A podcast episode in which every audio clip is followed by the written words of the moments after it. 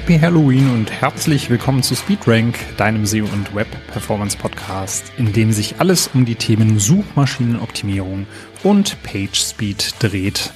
Mein Name ist Daniel Pflege, ich bin Host dieses Podcasts sowie Marketing- und Produktmanager von SpeedRank.app, dem Web Performance Tool für mehr Page Speed und Conversion.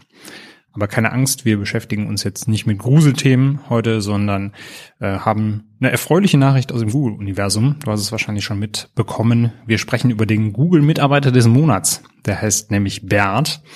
Und das neueste Update des Suchmaschinen-Algorithmus, das hat nicht nur einen ungewöhnlichen Namen, sondern das ist auch laut Google selbst das seit RankBrain größte und gravierendste Update überhaupt. Man ist sogar ich glaube in dem Blogpost war das so weit gegangen und hat gesagt, es wäre der größte Schritt vorwärts in der Geschichte der Suchmaschine, beziehungsweise History of Search haben sie es, glaube ich, genannt. Die Frage ist ja nur, was steckt hinter dem skurrilen Namen? Also woraus setzt er sich überhaupt zusammen?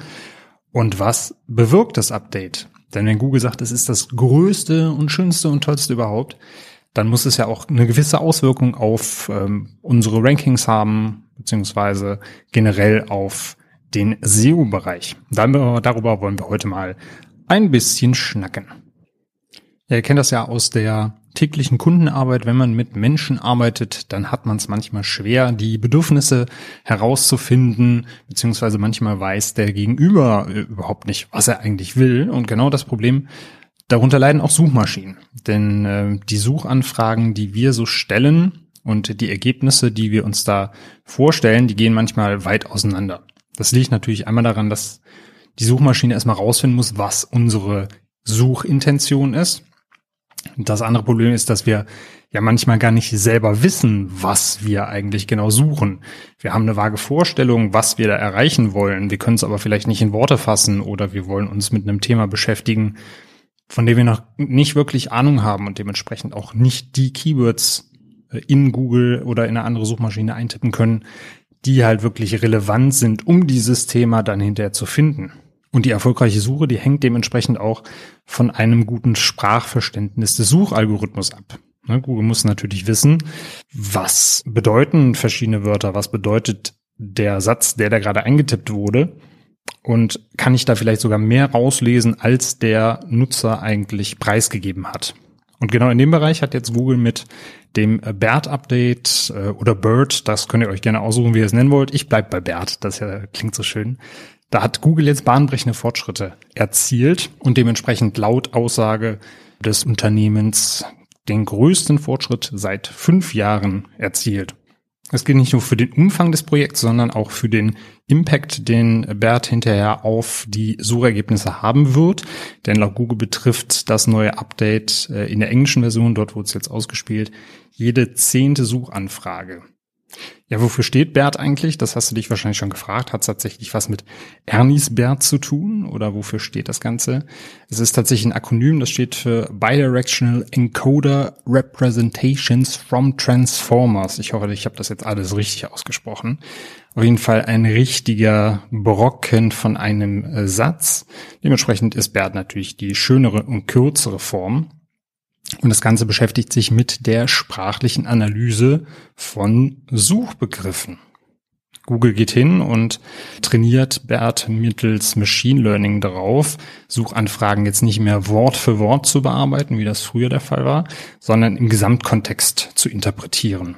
Das Ergebnis sind dann hinterher auch Snippets, die dann dementsprechend eher auf die Suchintention des Nutzers gezielt bedient werden und äh, das ist zumindest jetzt das Versprechen, was man da gegeben hat, eben nicht mehr nur einzelne Wörter oder einzelne Keyword-Kombinationen rausfiltern und die als Ergebnis liefern, sondern wirklich den gesamten Satz in seinem Kontext als Suchergebnis ausspielen.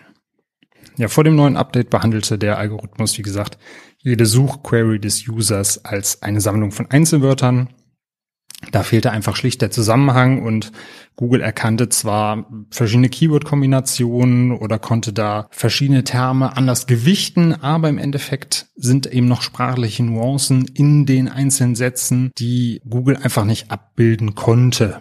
Und Sprache, die einfach vielleicht auch gar nicht von der Fragestellung her verstanden wurde. Es ist natürlich halt immer was anderes, wenn man, sagen wir, sich ganz normal mit einem Kumpel oder einem Kollegen unterhält oder eben einen, äh, eine Suchanfrage in eine Suchmaschine eintippt. Denn wir haben irgendwann gemerkt, okay, das funktioniert nicht, wenn ich mit äh, Google so rede wie mit einem richtigen Menschen. Deswegen trainiere ich mir selber an, verschiedene Keywords einzugeben. Wir haben jetzt zum Beispiel bei uns im Blog das Beispiel, ich würde, wenn ich nach äh, einem leckeren chinesischen Restaurant in Köln suche, würde ich wahrscheinlich eher Restaurant Chinesisch Köln eingeben, als wo kann ich in Köln lecker Chinesisch essen? Weil ich weiß, wenn ich einzelne Keywords eintippe, dann versteht Google das eher und kann mir wahrscheinlich eher Ergebnisse liefern. Google hat natürlich dann gesagt, okay, ist das denn wirklich Sinn der Sache, dass die User äh, sich darauf konditionieren sollen, wie sie bei uns Suchanfragen eingeben? Oder müssen wir nicht schauen, dass wir den User und die Sprache besser verstehen, um zu sagen, ihr könnt mit uns ganz normal sprechen, wie mit einem richtigen Menschen und wir liefern euch einfach das, was ihr sehen wollt. Mit dem BERT-Update, das soll sich jetzt eben dadurch radikal ändern. Denn BERT behandelt die Suchanfragen nicht mehr nur als Wortsammlung von Einzelwörtern, sondern setzt wirklich jedes Keyword in Relation zu dem vorherigen und dem nachfolgenden Wort des Satzes.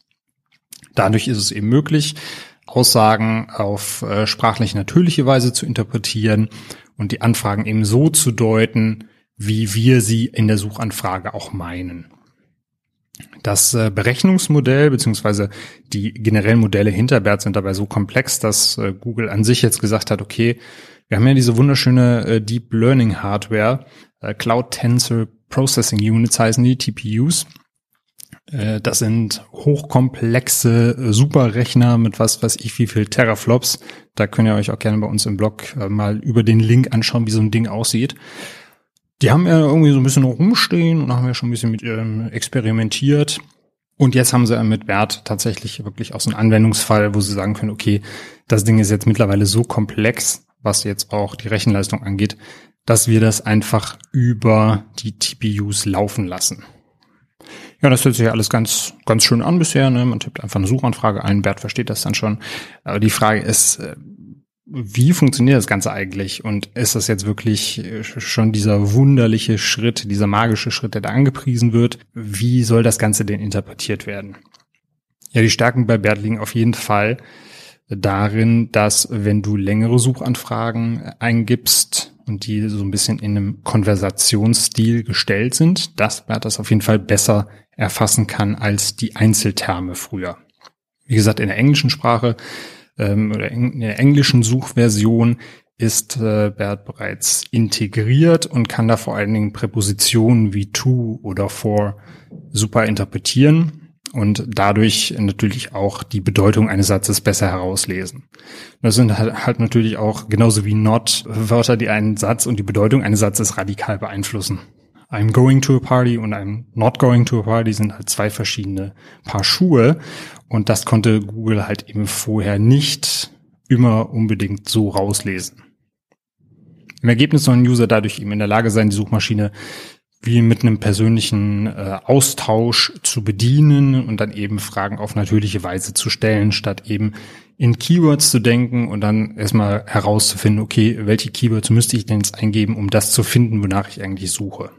Es gab auch im dazugehörigen Blogbeitrag von Google ein paar sehr schöne Beispiele, wie das Ganze vor dem Update aussah und wie es jetzt nach dem Update aussieht. Zuvor war Google beispielsweise nicht in der Lage zu unterscheiden, ob jetzt ein Brasilianer in die USA einreisen und dort ein Visum beantragen möchte oder ob es jetzt ein US-Amerikaner ist, der nach Brasilien möchte und dort ein Visum beantragen möchte. Das hat ähm, die Suchmaschine eben nicht klar identifizieren können weil es eben diese Präposition to nicht deutlich zuordnen konnte. Und das Ganze ist jetzt anders, also dadurch, dass eben äh, die Präpositionen auch besser interpretiert werden können und eben der Satz dadurch sinnvoller wird für Google, kann man eben genau rauslesen, okay, möchte jetzt jemand von Brasilien in die USA oder möchte jemand von den USA aus nach Brasilien fliegen. Ja, das Wörtchen not, also das englische nicht, habe ich eben auch schon angesprochen. Es gab eben oft genug Situation oder die gibt es halt zum Beispiel für mich immer noch, wenn ich bei Google etwas suche und Google mir genau das Gegenteil anzeigt. Es gab da, wie gesagt, auch im Blog äh, ein schönes Beispiel. Da war es zum Beispiel, dass Parken am Hang, wenn kein Bürgersteig vorhanden ist. Normalerweise macht man es ja so, man stellt einfach die Reifen so, dass wenn man rückwärts den Berg runterrollen würdest, mit den Reifen an einem äh, Bürgersteig landest. Und da war eben das Beispiel, wenn jemand aber sagt, okay, ich parke an einem Hang, der keinen Bürgersteig hat, dann hat Google eben das Wörtchen not, beziehungsweise hier wäre es eben ohne Bürgersteig nicht erkannt und hat dementsprechend einfach das Parken am Hang mit Bürgersteig ausgespielt, was ja aber in dem Sinne nicht das ist, was der User eben möchte. Denn der will, ich will parken ohne Bürgersteig.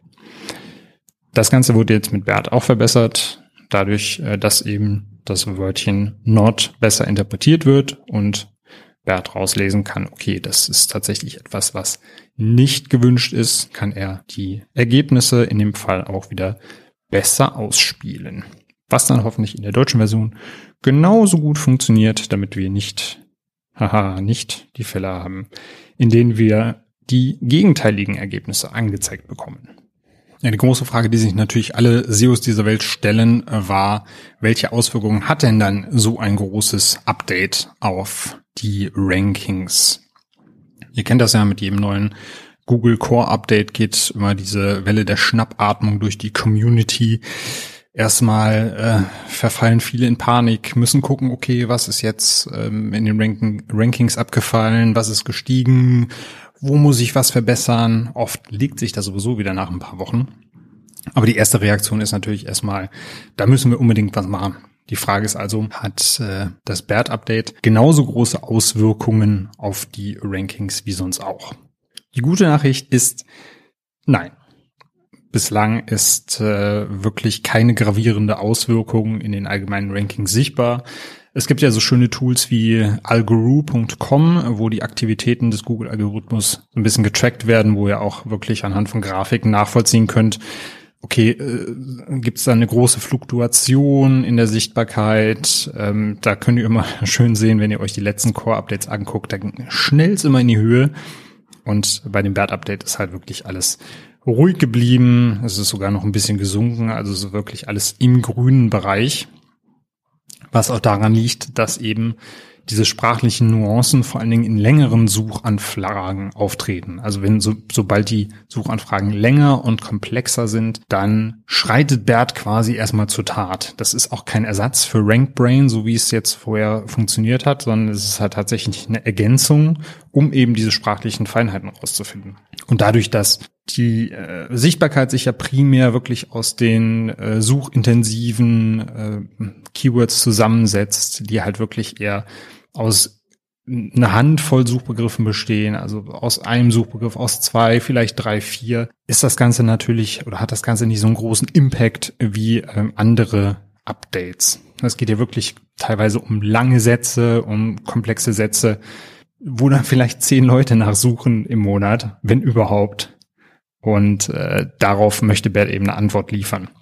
Und deswegen sind die Suchergebnisse für die restlichen Keyword-Kombinationen eher identisch oder ähnlich im Vergleich zu der Zeit vor dem BERT-Update. Und damit greifen wir schon einer Frage vor, die natürlich auch direkt oder oft gestellt wurde, nämlich wie kann ich meine Seite denn fürs BERT-Update optimieren?